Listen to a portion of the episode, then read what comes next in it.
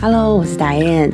在妈很想聊的题目当中呢，有许多的亲子相处，然后呢育儿上面的议题。我们也有讨论过女人成为母亲在心境上面的转换，但我们好像比较少聊到，就是当一个妈妈知道自己怀孕的那一刻，一路从怀胎十月。生产到坐月子的这个历程，从人生我们拉长来看，它可能不过就是一年的光景，很短。但其实，在这一年的当中呢，可能蕴含着我们都不知道的巨大能量。这次呢，我们很开心邀请到，就是人称“宝宝教母”、天才保姆、母婴魔法师武竹燕护理师，对武督导，他从事护理呢，母婴照顾已经有四十多年的这个经验了，陪伴过无数的孕妇啊、产妇啊，然后哇，大概是一万个以上的宝宝。所以呢，今天我们很开心一起来聊一聊。从我们验孕呢，验到两条线之后，一直到小孩子出生之后，爸爸妈妈呢跟宝宝，我们会面临什么样的状况？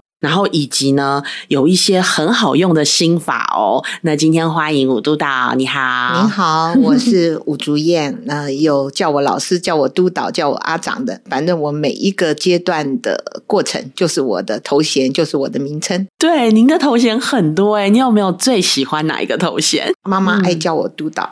而且妈妈叫起来很容易，所以常常有妈妈在难过，什么时候督导借我抱一下？我会发现叫我督导的这个融入性很强，所以我喜欢督导。嗯嗯，吴督导有很长这样的一个陪伴孕妇啊、产妇啊，甚至就是新生儿的经验嘛？您觉得就是在这四十年的过程当中，哇，我觉得这是几个 generation，有人说是十年一个这个世代，有没有？哇，如果这样的话，就是有四个世代。您觉得这个妈妈呀，跟宝宝之间的这样子的一个关系，或是他们在意的东西，有没有什么不一样啊？有不一样，尤其是现在社会一直日新月异的在进步、在转变，甚至于现在到了多元成家，所以到了多元成家。我还有家长是两个同女性或者是同男性，我还有帮过一对是同男性的。他虽然没有母奶，可是他也想喂奶，想要跟宝宝能够 skin to skin 的能够接触喂奶。嗯那然后所以说我还有帮他成功，就是把奶瓶吊在胸口，然后用那个早产儿最细的那个喂食管子帮他接管子，然后甚至于是在他腋下前面比较柔软的那边，就让孩子。含住那边，然后会接到管子，宝宝会吃到那边的母奶。然后这个男生他在当下他说：“My God, My God！” 就一直 “My God, My God！” 然后就是流出眼泪来，因为他们的孩子吸他的奶了。用这样子的方式，所以说这都是比较对一般人可能比较特殊的经验。可是我觉得应该要成就每一个父跟母是合理的。那刚才您有提到，就是说如果当验孕两条线红了。有小的说：“哦，我怀孕了以后，那开始是怎么样的心情？那其实我很想要说的，就是说，我们人活着靠阳光、空气、水嘛。那宝宝在胎内其实也是阳光、空气、水。其实我因为我做的是这个行业，是很正确的医疗知识，所以并不是说一些比较匪类的话，所以我就会跟爸爸妈妈讲，因为你们两个同频共振的结果。”所以今天你们才会出现在我面前，因为她怀孕啦。所以当她怀孕了之后，孩子在胎内也有她在胎内的阳光、空气、水。她在胎内孕育，她起先爸爸妈妈不知道，可是当知道了以后，哇，我怀孕了，我会。鼓励他，你不晓得可以跟这个胎内宝宝说什么？你可以谢谢他在天上选了你当妈妈，来给你当小孩。孩子在胎内要感受到的就是细胞不停的分裂，可是在这个分裂中都带了爱的因素，会让细胞变得很强大，会增加孩子很多的阳光面，让他是健康的。然后空气就是我们要有器官才能好好呼吸呀，所以对孩子来讲，就是说那这个时候妈妈吃东西是不是要注注意了呢？不要让自己腹泻，不要让自己便秘，然后呢，要多喝水，然后远离病原体，让自己少发生疾病，然后该休息休息，是不是晚上要早点睡？那这就是好的空气喽。那好的水就是妈妈要有好的血液，好的血液就是她有带有足够的营养。她去产检的时候，医生建议她要吃 DHA 啦，要吃叶酸啦，要怎么样怎么样这个过程呢？那都能够养得好，就是开始育养一个宝宝最好的阳光、空气、水。嗯，我觉得蛮好的诶，就是这个阳光、空气、水。因为呢，就让我想到我之前第一胎怀孕的时候，你知道我有时候去医院，我就大辣辣的嘛，我就没有戴口罩。然后呢，医生就跟我说：“来医院要戴口罩哦，妈妈，这样子对你跟胎儿会比较好。”虽然我觉得现在蛮好的，大医院其实会把妇产科跟那个一般科其实是分层的，所以我们比较不会就是如果你是搭电梯，其实是比较就不会走到一般科啦。其实是好的，但是我知道就是嗯，之前我也是有被医生。提醒过，然后那个孕期的营养啊，还是什么？其实我觉得现在喂教做的其实非常好。我相信，呃，我小孩现在都已经六岁、四岁了嘛，这个真的是会越来越好。说不定以后其实那个这种叫做亲职教育，说不定都有可能会进到就是在这个孕期的时候。是，像现在亲子共读就有孕期。那我在我的第一本书，其实我这个现在是第二本书。我就有属于胎教拍成了七十四堂有声书，那然后就有教妈妈在孕期的时候把书放在膝盖上面，那是色彩比较鲜艳的。亲子共读的重点在于共，而不光是读，所以他在共的时候带给小孩子多么亲密的感受，这个的传达是最重要的。所以说我有在公车上面，因为阿妈带小孩，小孩很闹，我可以用墙壁上那个什么要让博爱。我要让给老人，让给孕妇，让给小孩，让给残障。我可以用那个，然后帮那个阿妈用了六个图讲了一个小时的故事，然后小孩子看的那个图里面已经是那个小孩，他已经指着那个小孩会叫自己的名字了。对，共读确实现在我们就是一直在推动。那其实到就是孕期，我觉得哎，他也是非常有学理根据的，因为孩子我们都知道，他其实虽然在肚子里面，可是他在七个月的时候，其实听觉就已经是可以听到十六周开始做。听觉二十周就听清楚声音，二十六周听觉就完成。对，所以它其实是可以隔着妈妈的就羊水跟肚皮，其实是可以听到我们的声音的。所以包括就是在孕期，他们说我们其实听的音乐啊，跟妈妈的说话声音，其实都是宝宝出来之后的一个参照点。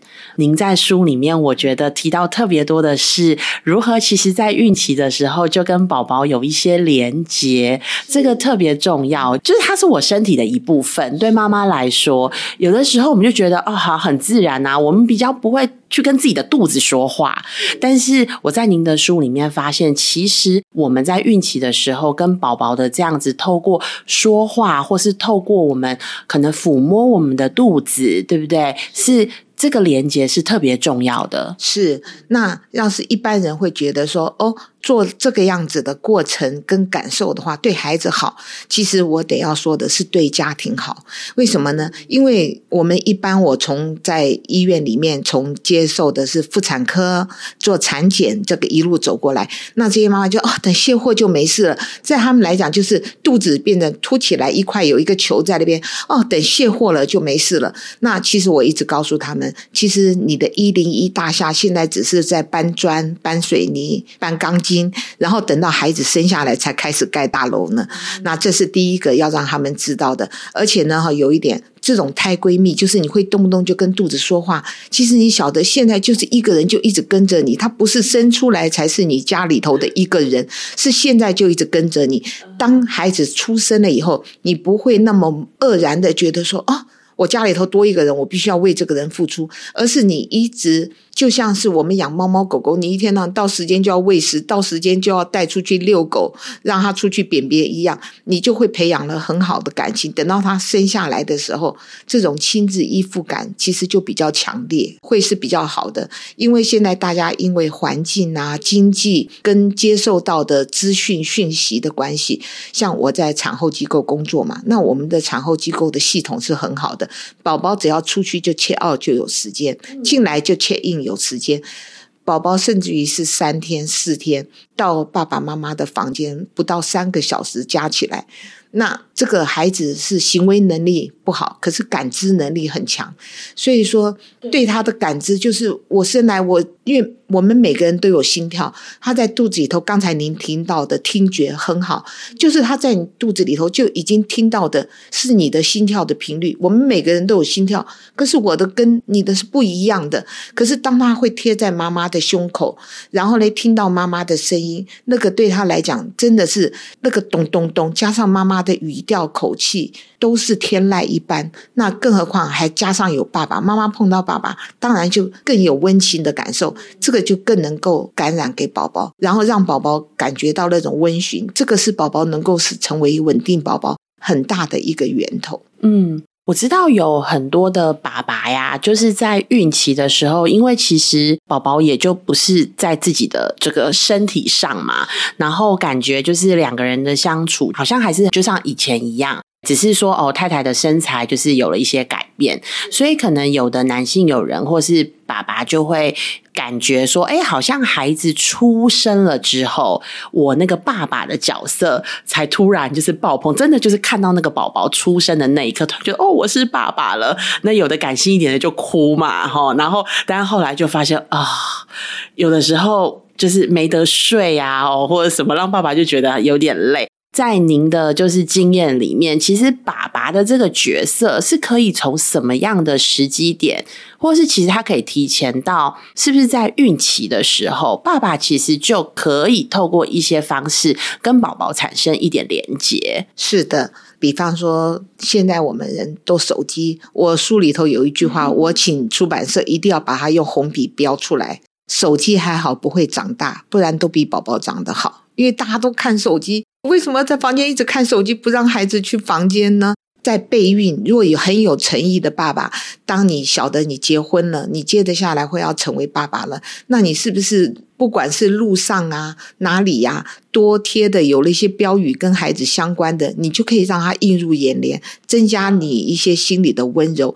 等到太太真的怀孕了，你反正坐车什么，你也会拿着手机在看，那你就看一些跟宝宝相关的讯息吧。那你。最起码现在听到我说下班回家就跟肚子讲讲话呀，喊喊宝宝啊，而且有一点一定要做自我介绍，跟宝宝讲话就无数次的你就说我是爸爸啊，呃，爸爸在摸你哪边呢？哦，怎么样？那我是妈妈，妈妈在拍你哪边？甚至于早上就跟宝宝说宝宝早，你拍同一个位置，你会很惊讶的发现，在某一个时间他就会踢了一个位置回答你，跟你说早了。所以说，再过来的时候，爸爸在一路上这边，他就应该要学习，要做一个有诚意的爸爸。我得要说，真的要有那个当爸爸的诚意。那然后呢，像到我月中来的话呢，我其实墙壁上就会有贴着。就是爸爸可以做的事情，那他就是可以怎么样称赞妈妈，怎么样的就称赞宝宝，然后怎么样的可以帮妈妈做什么，或者是做什么事情。下班回来的时候，你哪怕是在外面打个电话，我现在下班了，我要回来，你有要我帮你带什么吗？也许妈妈其实在月中什么都有，其实都不用。可是你这一句话会让妈妈心里面升起来的那一刹那的温柔，就会觉得我为你们做什么，我都心甘情愿。我想吴督导这边提到的，我觉得其实就是您刚讲的关注。用手机做比喻，我真的觉得很有趣，因为我们真的看手机的时间，可能真的比看小孩的时间还多。有的时候，确实啊，我觉得家长也会需要有一些喘息的空间。但是您提到的，其实就是我有没有感受到？爸爸妈妈在看我，像我带我小孩，因为小孩现在越来越大了嘛，我带他们去上一些才艺课，然后呢，我就坐在旁边嘛，那不是在旁边就看他上才艺课，就有时候你知道看着看着，我就想说啊。我来抓紧时间回个 email，或来抓紧时间回个 line，你知道吗？有时候那个 line 的讯息一次就一百个，就会很吓人。就想说我要 check 一下，把那个一百变零。然后呢，我就会听到我儿子有的时候就会划过来，因为他就上那个直牌，然后划过来说：“妈妈，你都没有看我，妈妈，你都没有看我。”所以其实孩子真的会。在意。很在意，你有没有？他就是感知很强，对，所以他对于他的存在感就很在意。嗯，那所以其实我也要教这现在在听的妈妈们一件事情：如果我们带小孩子去大卖场去哪里的话，我会常常也在卖场里面听到妈妈讲：“你不要乱跑，等一下跑不见了，等一下被人家带走了，被人家骗走了。”孩子对于他自己的存在感很强，所以他不会觉得他会不见，因为他就在这边。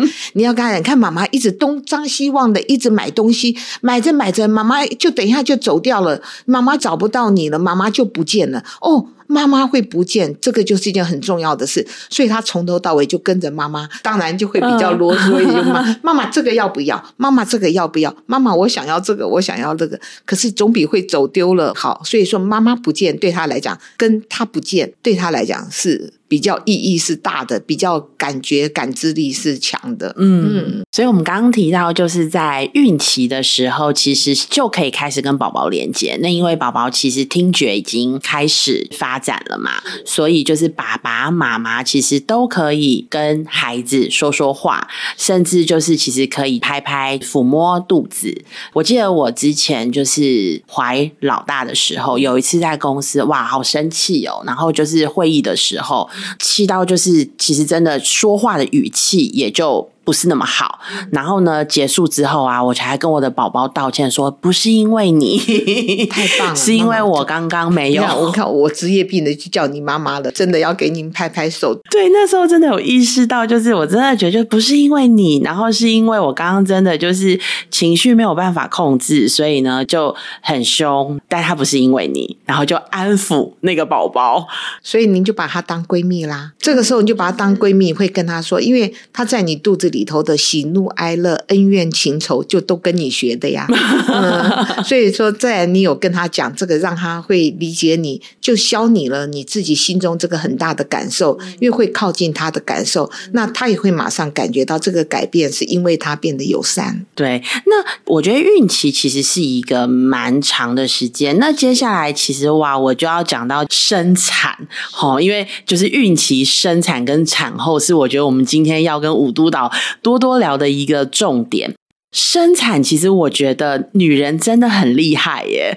其实生产我自己的经验是很。不舒服的，尤其在我生老大的时候，其实我是痛了三十几个小时，但是我孩子的头是还没有下来，我都已经开到八指了，但是小孩子的头就是下不来，所以我到最后其实是连无痛分娩都没有用，因为他那个已经是酸到我一直在床上翻滚，然后很不舒服。那最后就是剖腹的，因为羊水破了之后，是不是有一定的时间你就一定得剖腹，让小孩子会有危险，所以后来。小孩就剖腹，那后来就发现他就是一个大 baby，因为我记得那时候他医生一把他拉出来的时候，他就说：“哦，马上去量体重，然后就是四零五零。”哇，这个时候我就真的忍不住要插您的话。嗯，孩子是有灵性的，他知道他如果用自然产生下来，他的危险性会增加，所以我们在自然产甚至于会就是因为孩子大。他今天难产，对，艰难产就是肩膀下不来，是，甚至于在这个时候，我们还会要把它给敲，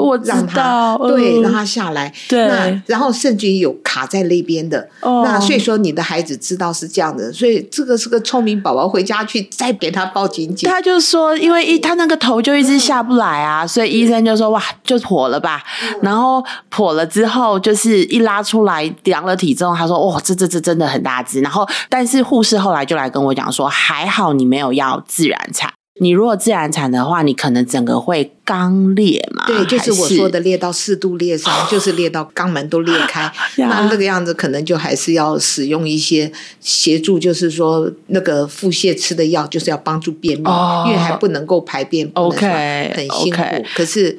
就还好，您虽然吃了全餐，可是 安全的生下了您的第一胎。对，但我就说，为什么妈妈厉害？因为我觉得应该不是只有我生产就是这么辛苦。对，想到你都还会觉得哦，可以不要再来一次了嘛？但是有的妈妈继续啊，第二胎、第三胎，然后听说就是生第三胎的，因为那个宫缩的关系，所以就是其实恢复的时候是很不舒服的。所以这部分我真的是觉得，就是很多的妈妈是真的很伟大。那我的第二胎其实她并没有让我很辛苦，因为我本来已经因为我第一胎剖腹嘛，那第二胎其实我只有隔两年，所以医生还是建议就是还是得剖腹。我的第二胎就是本来已经预计好一个时间，我就例如说我做到今天，然后明天我就开始要请我的这个产假了。那我可能想说我要预留我一个礼拜，让我很优雅的准备这个待产包啊这些东西。没想到呢，我请假的隔一天就落红了。然后那时候到医院还想说，你怎么没有听我的规划？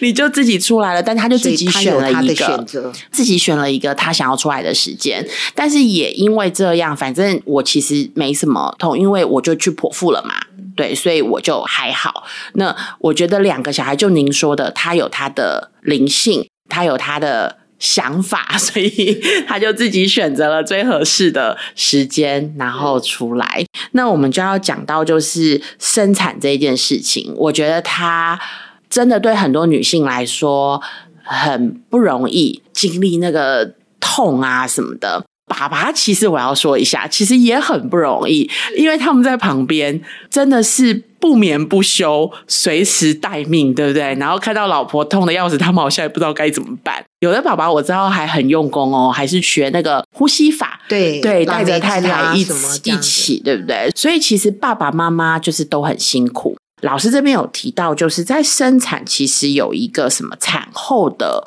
黄金七十二小时，这个是什么？可不可以跟我们分享？黄金七十二小时的话，要从生产的这个零小时开始，就是孩子出生的那一刹那。其实因为在胎内的时候，孩子是在一个暖房里头，无风无灾无变。那然后呢，是被孕育出来的。可是当他孕育好的时候，要出来跟妈妈要见面的时候。那会是要经过一个，如同对他来讲嘛，因为本来都无风无灾，突然要叮叮咣咣。那像你老大是经过的南亚海啸，是不锈钢山经历了，因为他开刀生，而且他也经过了什么大峡谷，叮叮咣咣的那个，可是头就没有过来嘛，所以他就经历了这样子的过程。所以当孩子那么勇敢的为了要见妈妈，经过这个样子的过程，终于生出来了。生出来的第一刹那，他就会啊，就开始哭的第一声。那有一点。一般的妈妈就会问医生，就说：“哦，他现在怎么样啊？啊，手脚健不健全呐？什么这些？其实这些医生到后面都会白纸黑字开成出生证明给你，让你去报户口，这都没问题。可是经过这个样子的孩子，我们想哦，如果是我们，我没有去过美国大峡谷，现在如果把我直升机丢在美国大峡谷，飞机就飞走了，我一个人留在那边，我会多无助啊！可是这个时候却有一个我最熟悉的声音在旁边说：‘宝宝，妈妈在这里，妈妈在这里。’我们终于见面了，你知道有这个声音，那是不是就是如同天籁？孩子会跟这个声音去找到他连接，第一个的安全感，对，就产生他第一个安全感的连接。所以现在还好，医院都是母婴亲善医院。然后呢，都可以在产检的时候跟医生商量，就是说我的生产规划，那是要我先生进来，我婆婆进来，还是我妈妈进来陪产？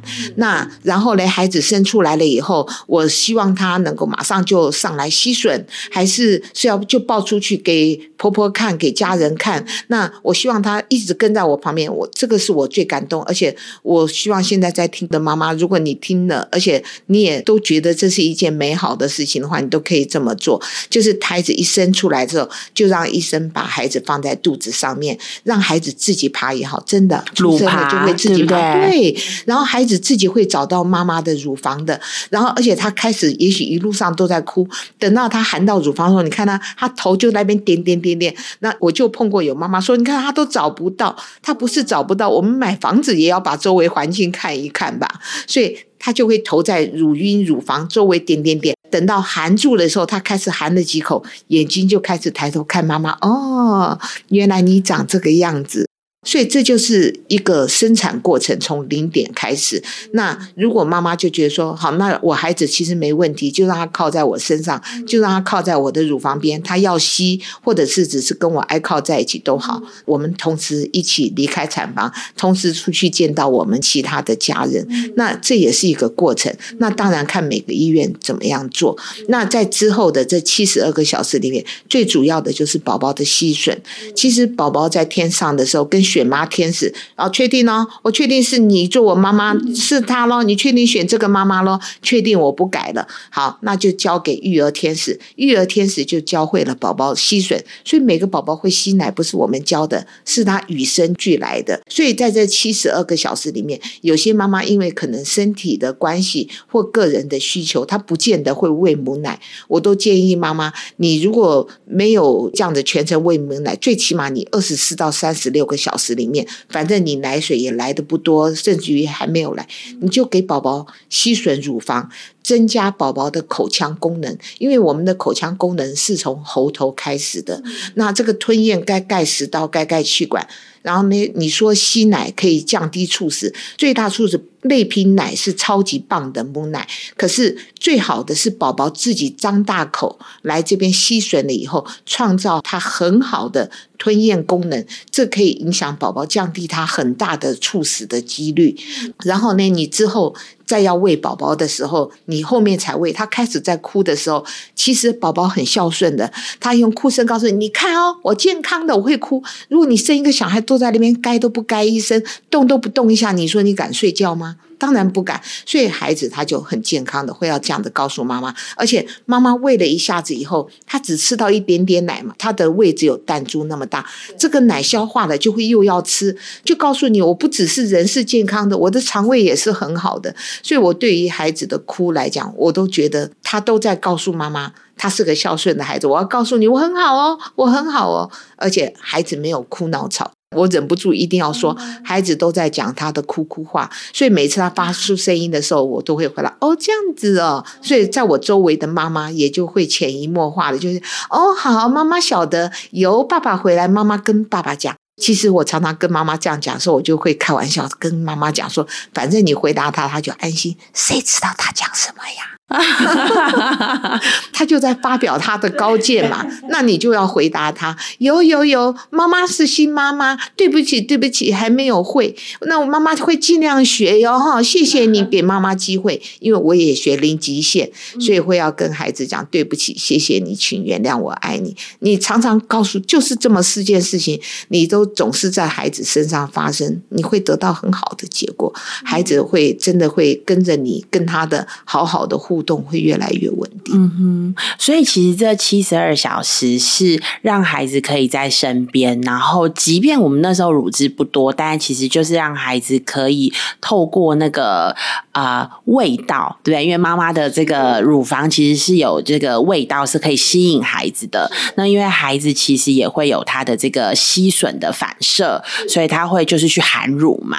那就是让孩子可以练习，多让他练习，不一定是。是功能性一定要吸到什么，但是可以在这七十二小时让他可以练习。但是啊，我就想到了，就是如果以我的经验啊，因为我不就剖腹嘛，那可能因为痛很久，所以我那时候就是生了小孩之后我就发烧了。呃，或者有一些妈妈可能会有这样子的状况，或是孩子发烧了，或孩子有状况，所以他们可能没有办法在生产后马上跟小孩。会产生什么不好的连接吗？或者是什么？还是就是妈妈也不用担心？其实，其实呢，哈，这个时候不好的连接倒是没有，而是说要产生好的连接，就比较丧失了一些机缘。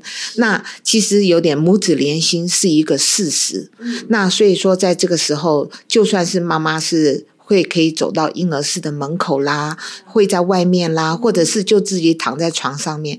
他就是不要是想象，而是真的是用心念，用右大脑，就是把小孩子的形象，因为右大脑是图像记忆嘛，然后去把孩子的形象呈现在自己脑子里头，而且都甚至于不用养鱼口，用心里面去想小孩，这个都会让小孩有感觉到。所以说。嗯，在就是妈妈初期还没有奶的时候呢，我会去看二十四小时里面的妈妈，让她用这个样子的方法。所以我有很长的时间到现在都会用冥想帮妈妈开奶。其实，然后妈妈说啊，老师你好厉害。我说不是我厉害，是你跟宝宝很厉害，因为这都是你们母子连心底下才会产生的结果，产生了你的身体的荷尔蒙激素的改变的作用，影响了你的泌乳机转。这个是你们两个连接底下的结果。那所以说，这个伟大的事情就是妈妈如果真的就是，尤其是前面疫情那段时间多苦啊，所以说这个时候要跟孩子是心念的，而且有孩子是比较早产儿的妈妈。甚至于早晚都是以泪洗面。那到了月子中心也是这样。那我就会跟妈妈讲，其实你这个样子会让孩子担心你。你应该让孩子把他的心念都完全放在我要赶快好起来，我要赶快大起来，我就可以回去跟妈妈在一起。我说你要做的是为母则强，然后呢，要你在。帮孩子挤奶的时候，就妈妈在帮你做奶奶，要让你有最棒的饭饭吃。我们一起加油，就是我们，不是你或我或他，我们一起加油。这样，有比方说，有妈妈说我在帮他挤奶，不，不是他，我在挤我们的奶。嗯，就是宝宝是跟你就完全连接。这个虽然宝宝你在月中，宝宝在医院，你这个意念是可以传达到给宝宝的，这是很不同、很有力量，不是我们其他人可以帮忙的，不是我们可以做到。不过我帮一个忙，我告诉妈妈，她可以这么做。哦，对，真的，嗯嗯，所以嗯，宝宝出生了之后啊。其实我觉得他在感受，就是这个世界是不是欢迎他的？因为其实从一个嗯相对我觉得安全的环境，就是这个肚子里面，一直到就是出来这个世界很大，就像你刚刚说的那个什么大峡谷这个形容。对，就让我觉得说，对，如果今天当我自己被只身丢在大峡谷的时候，其实那是一种彷徨的感觉。我觉得宝宝来到这个世界上，其实就是你看，突然空间变这么大，然后灯光变这么亮，对不对？对，那所以呃，我在想，他在寻找，就是在这个世界上，就是哎，我可以相信这个世界吗？然后渐渐的，如果他越来越大，他其实在找，我可以相信我自己吗？相信这个世界的时候，从一开始，其实他的家人，他的爸爸妈妈，其实就是非常重要的。所以呢，呃，老师有提到如何要让宝宝感受到这个世界是欢迎他的。对这部分，可不可以请老师再给我们多一点点的，就是举例啊，或是我们可以怎么做？其实哈，我书里面也有提到，家里面来了一个小婴儿，因为他其实就是像我说的，行为能力很差，感知能力很强，所以所有都要必须是我们带给他的感受。所以我们帮他做什么之前呢，先跟他讲啊，妈妈要抱你了，你就把他抱起来。啊，我们去洗屁屁喽，好，让他哭了，或者是说差不多要吃饭了，我们就点点他的。嘴唇中间这个叫饥饿反应位置，在人中位置。说好，我们准备吃饭饭了，妈妈帮你煮饭饭，我们要吃饭了。就是你所有的事都像家里面有个九十九岁的阿公，你家咯，卡修心哦，哦，阿家都卡家卡，哦，你卡家，哦，我伫门口等你哦。就是你无时无刻都把你会做的事情都告诉他。对我来讲，就是对所有，尤其是我要告诉所有的妈妈们和家庭成员，宝宝是需要 SOP 的 CEO。所以说，你把你的作业流程每天都是一样的。因为宝宝就是这样，要睡觉了，那我们要关灯哦。好的，你去关灯，在他大一点的时候，你带着他的小手跟他一起关灯。然后呢，他对他的整天的作息都是在他的预知底下。今天你要在这边，你老公约了要看电影，可是他等一下就拽了你就走。你们不是要看电影，我电影票都买好了。不，我现在要吃意大利面，这还是好事情呢。如果一下子就会变换这样子，变换那样子，我们成年人都会不知所措。你更不要说一。一个新生婴儿，所以要孩子有很大的安全，就是常跟他沟通，跟他互动。阿妈如果不是住一起，阿妈来的时候，就先跟他讲说，等一下阿妈会来看你。你在妈妈肚肚里头的时候，阿妈就有跟你讲话，阿妈有跟你说要怎样怎样，有没有？等一下阿妈就来了。那阿妈来的时候，就跟他讲，就说阿妈来了，然后呢，也让阿妈会。跟孩子介绍说：“哦，我是阿妈哟，来看你哟。哦，温顺那下高追哟，怎么样？阿妈也在抱你呗。真的要抱小孩，我都会接触到小孩的时候，我说我是大姨哟。你在妈妈肚子里头，妈妈带你来看月子中心的时候。”跟妈妈讲话的就是大姨，大姨可以抱你吗？你真的可以从小孩的。很细微的动作里面，可以感觉到他有没有接受。那如果他我还没有感觉到他接受，我会再跟他说一次。因为我为了要懂孩子，我还有学了 NLP 语言神经学，去懂人的这种维系的感受。那我不晓得是对不对，可是我的直觉让我晓得我都是对的。所以说，我会去碰小孩的时候，我都会经过他同意，我我才会抱他。非常支持这个论点。因为小孩其实也是一个人，所以其实我觉得。他就是一个个体。如果今天我不喜欢别人随便触碰我，对，像我们现在也是啊，我是一个成人了。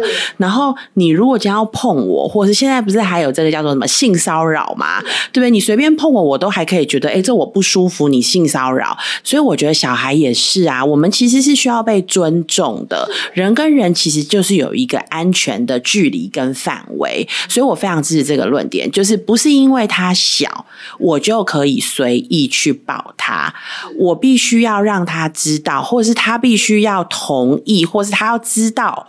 现在要抱他，小时候他可能没办法同不同意，可是我相信到八九个月那时候，他们开始有陌生人焦虑。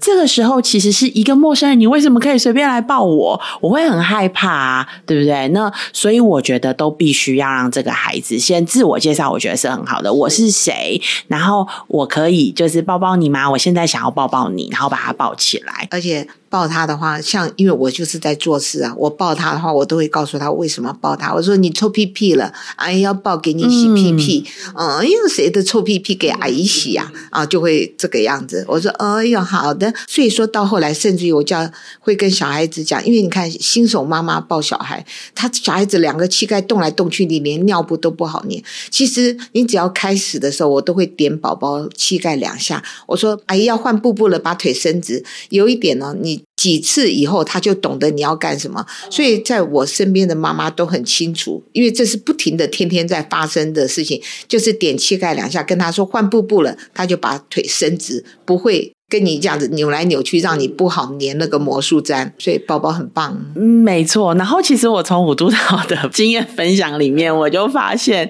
当爸妈真的不能惜字如金啊，要一直说，一直说，不断的说。不过这跟我在蒙特梭利的学习其实是一致的，就是，但我们在讲的就是，其实我们在建立的是呃，不管是宝宝的呃。身体筋膜也好，或者是透过话语，我们一直跟他说，其实是让他有这个安全感，让他知道我们现在在对他做什么事情。所以，其实我们包括在洗澡的时候，帮宝宝穿衣服、脱衣服，我会跟他讲说，现在是左手，啊，这是右手，然后我们现在把衣服的袖子拉出来喽，然后我们要帮他穿，然后我现在帮你穿上尿布。好，我再帮你穿上裤子。哇，被您访到，我实在太荣幸了。这也会是我常告诉爸妈的事情，因为孩子要认识环境，要从认识自己开始。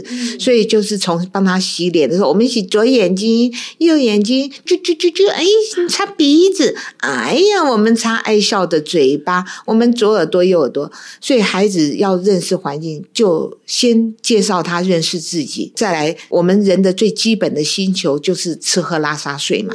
所以，我们把小孩子的吃喝拉撒睡都顾好了，孩子就很容易去观察周围的环境。就像您学蒙特梭利一样的，就是就要让孩子自己之后会晓得自己要怎么照顾自己，因为他就是一个独立的个体。所以，蒙特梭利其实很符合我在婴儿时期就会放养孩子，然后呢，让很多事情就都告诉他哦，这样子那样子，你不要认为他不懂，他其实比我们聪明多了。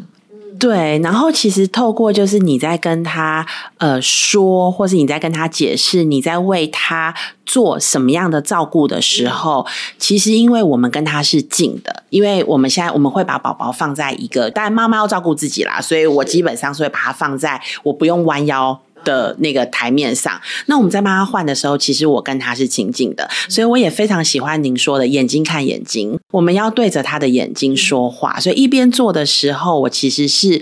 面对着他说话的，所以第一是让他可以感受到我的温度，然后以及我的关注。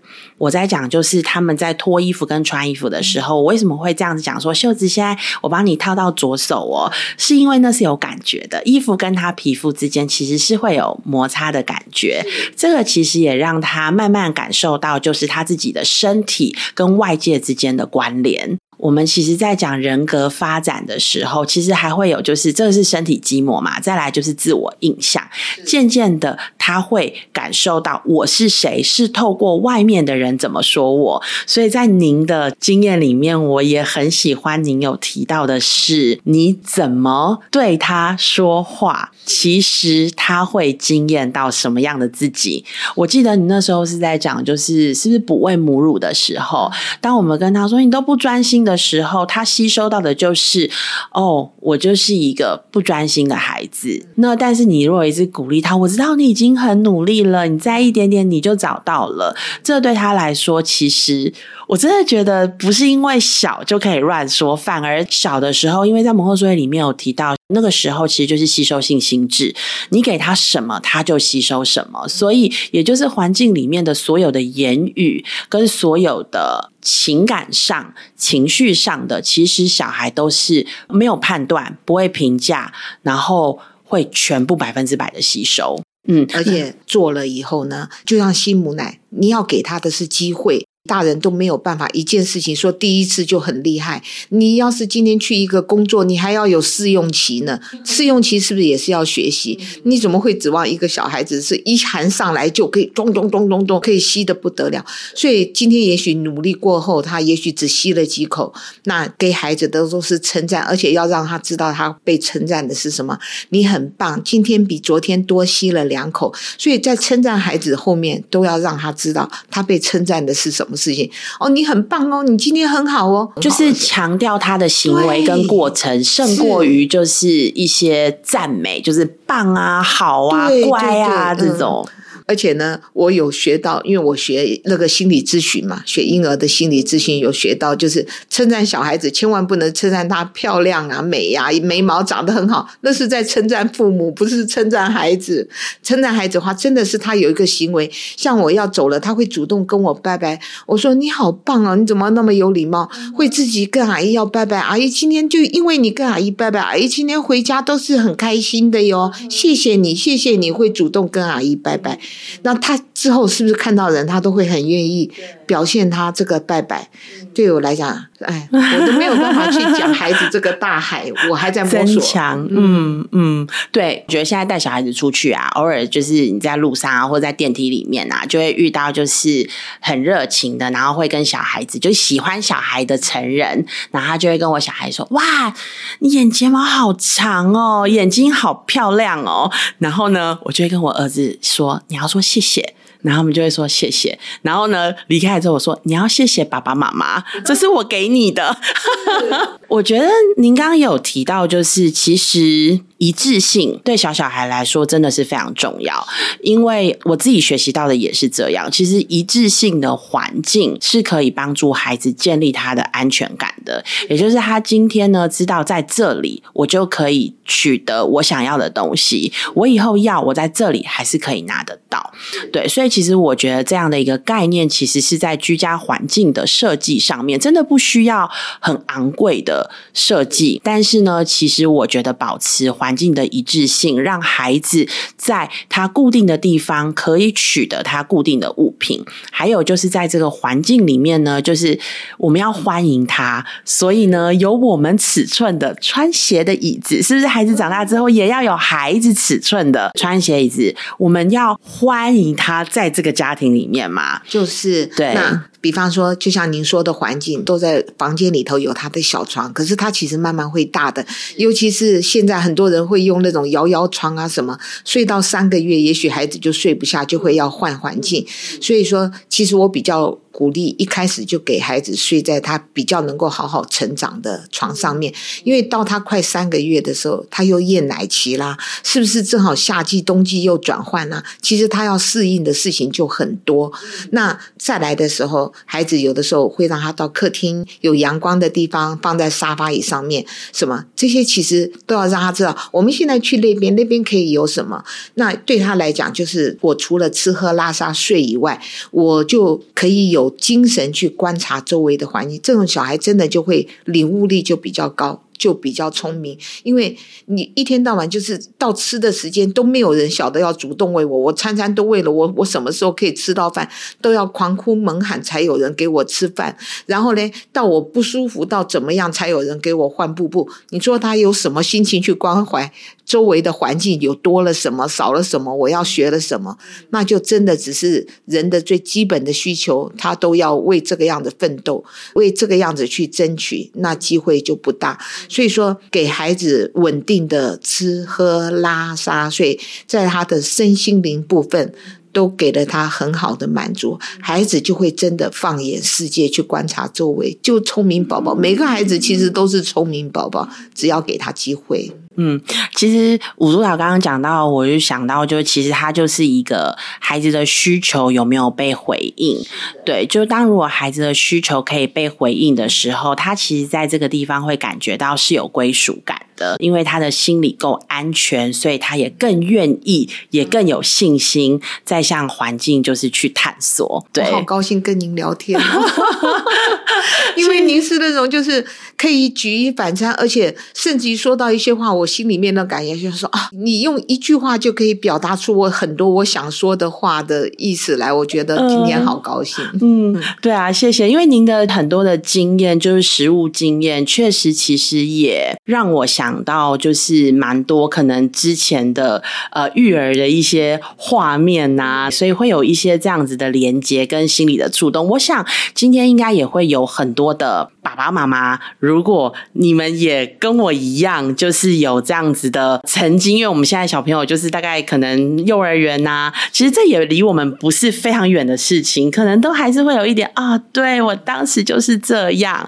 如果呢，就是呃，现在在听的您是就是新手爸妈，其实我要说，就是你真的是非常幸运，因为呢，其实我们往往啊会因为就是我不知道未来是什么而焦虑。然后呢？其实我觉得在成为父母的这条路上，一直都是嘛。记得以前我的妇产科医师告诉我说：“哇，就是当父母呢，其实是不是你生出来你就闯关成功哦？你还有很多很多不断的关卡，这这一生当中，我现在感受到了啦。